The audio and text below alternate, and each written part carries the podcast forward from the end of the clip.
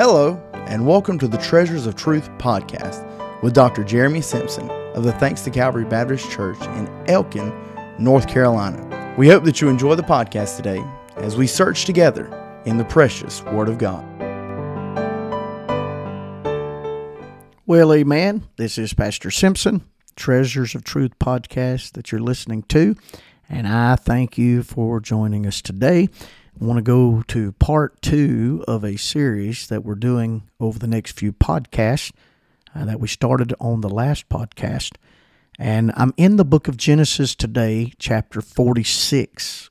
On the last podcast, we were in chapter twenty-two, and we looked at the double call of God in the life of Abraham. And that's what we're looking at right now. There are ten times in Scripture where there was a double call. And what I mean by that is in the Scripture, Genesis twenty-two, the Bible said, Abraham, Abraham.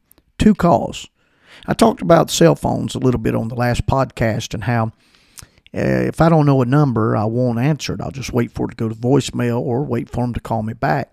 But if a phone number comes up occurring over and over, then I realize that a situation has intensified. And I need to take that call. There's an urgency. If my wife calls me once and I'm not able to answer it, maybe I'm on another line or maybe I'm talking to my mom, uh, then, you know, I may not answer it. But if she calls back and back, uh, back, then I know something uh, is urgent. Well, that's the case in these double calls in the Word of God. Ten different times there is a double call. Seven of those are from God to man. And I'm looking at those on the podcast right now. In the last podcast, we talked about Abraham, and we talked about that double call that God gave to Abraham when he was in the hills of Moriah, just about to offer Isaac.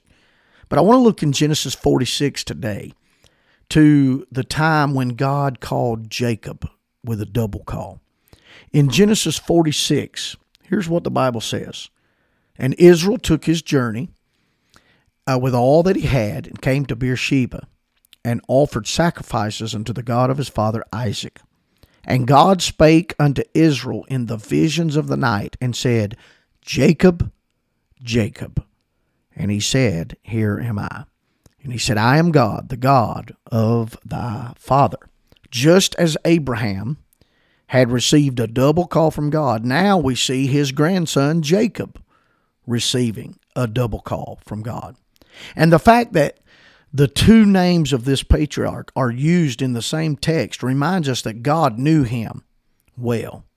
He knew Jacob's past, he knew Jacob's present, and he knew Jacob's future. And so we first see that God spake unto Israel. Then we're told he said unto him, Jacob, Jacob. Now there's three things that I want to show you in this double call to Jacob. And it's very important. Remember, the double call means there's some urgency. There's some urgency. And so God doesn't just say his name twice for the sake of hearing himself talk. But God is giving a truth here uh, to Jacob. He and he's giving a truth to us. And there's three things I want to show you of why I believe this double call had some urgency and importance. Number one, this double call, when he said, Jacob, Jacob, it teaches us God can get our attention. God can get our attention.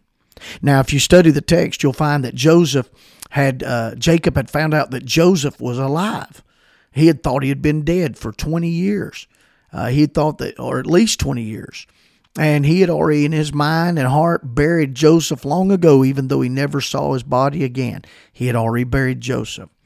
And so once he heard that Joseph was alive, Jacob began to move toward Egypt to see that special son that he had. And the Bible teaches us he's resting at Beersheba from a, a long day's journey, no doubt. And God made himself known to him in visions of the night. As is always the case, uh, there was no mistake concerning the one whom God was addressing. He personally and pointedly called out his name, Jacob, Jacob. Boy, God has a way of getting our attention. He had a way of getting Jacob's attention when he was not where he needed to be. uh, years pr- prior to this, when Jacob was just the, the supplanter, the troublemaker. God knew how to get his attention. He said, "What is thy name?" And here again, God knows how to get our attention. Uh, sometimes we get distracted. Sometimes we get off track. Sometimes we get the allurements of this world and the desires of the flesh and the lies of Satan come upon us, and we allow those to distract us away from God's word and God's truth. But God knows how to get our attention, and that's what this teaches us. Jacob, Jacob. But the second thing it teaches us is not only can God get our attention, but the second truth is God can give us assurance. Oh yeah, he can get your attention, but oh listen, God can give you assurance. And Jacob responded to this call. You know what he said? "Here am I." And when when and when he responded, boy, you'd be amazed how good God will help you if you'll respond to him. If God's calling you, respond to him. He's not doing it for your hurt. He's doing it for your help.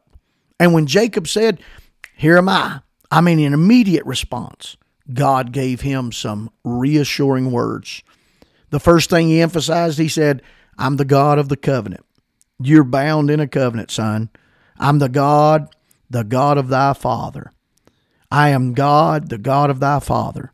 Man, what reassuring uh, truth that was that he gave uh, to, to Jacob that night. He said, "I'm still who I've always been. The covenant that I made with Abraham, it's still good." Isn't it good to know that there are things that will never change? Boy, in a world that is changing ever, I'm glad that the Word of God is forever settled in heaven. And I'll promise you what this is saying is, is God keeps His Word. He said, "I am God, the God of thy father." God knows how. God knows how to give us assurance. And then, like He often does to calm us down with blessed assurance in our dark nights, here's what He declared to Jacob: "Fear not to go down to Egypt."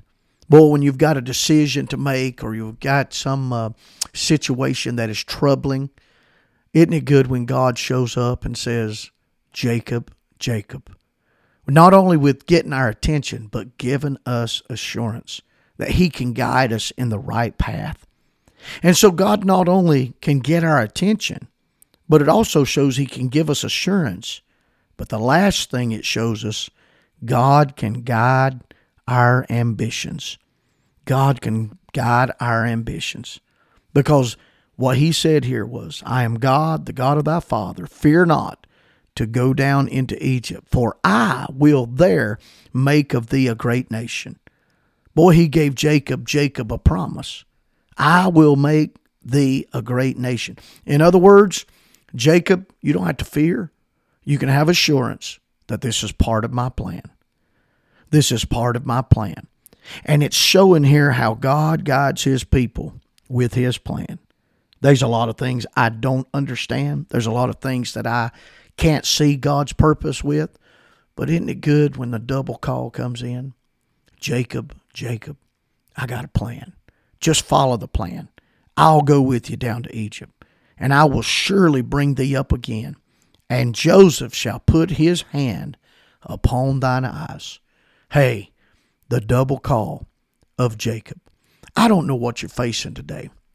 I don't know what you're experiencing today. Why, everything might just be hunky-dory. You might be just shouting and having a time. But that, the truth is, man that's born of woman's of a few days and full of trouble. I wish it was full days and few troubles, but it's not. And so probably the majority of those listening to me right now have got a situation or a circumstance that's about to drive you crazy. Something that is out of your control. Something that you have not been able to handle. I got great news. You might get a double call today. You might get a double call. Jacob was troubled.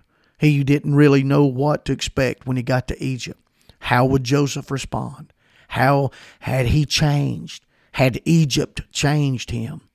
Uh, what is my the rest of my family going to do when I get there? And you know what God did? Jacob, Jacob, let me get your attention. Let me give you some assurance. I'm guiding your ambitions. Everything's going to be all right. So today, listen for the call of God.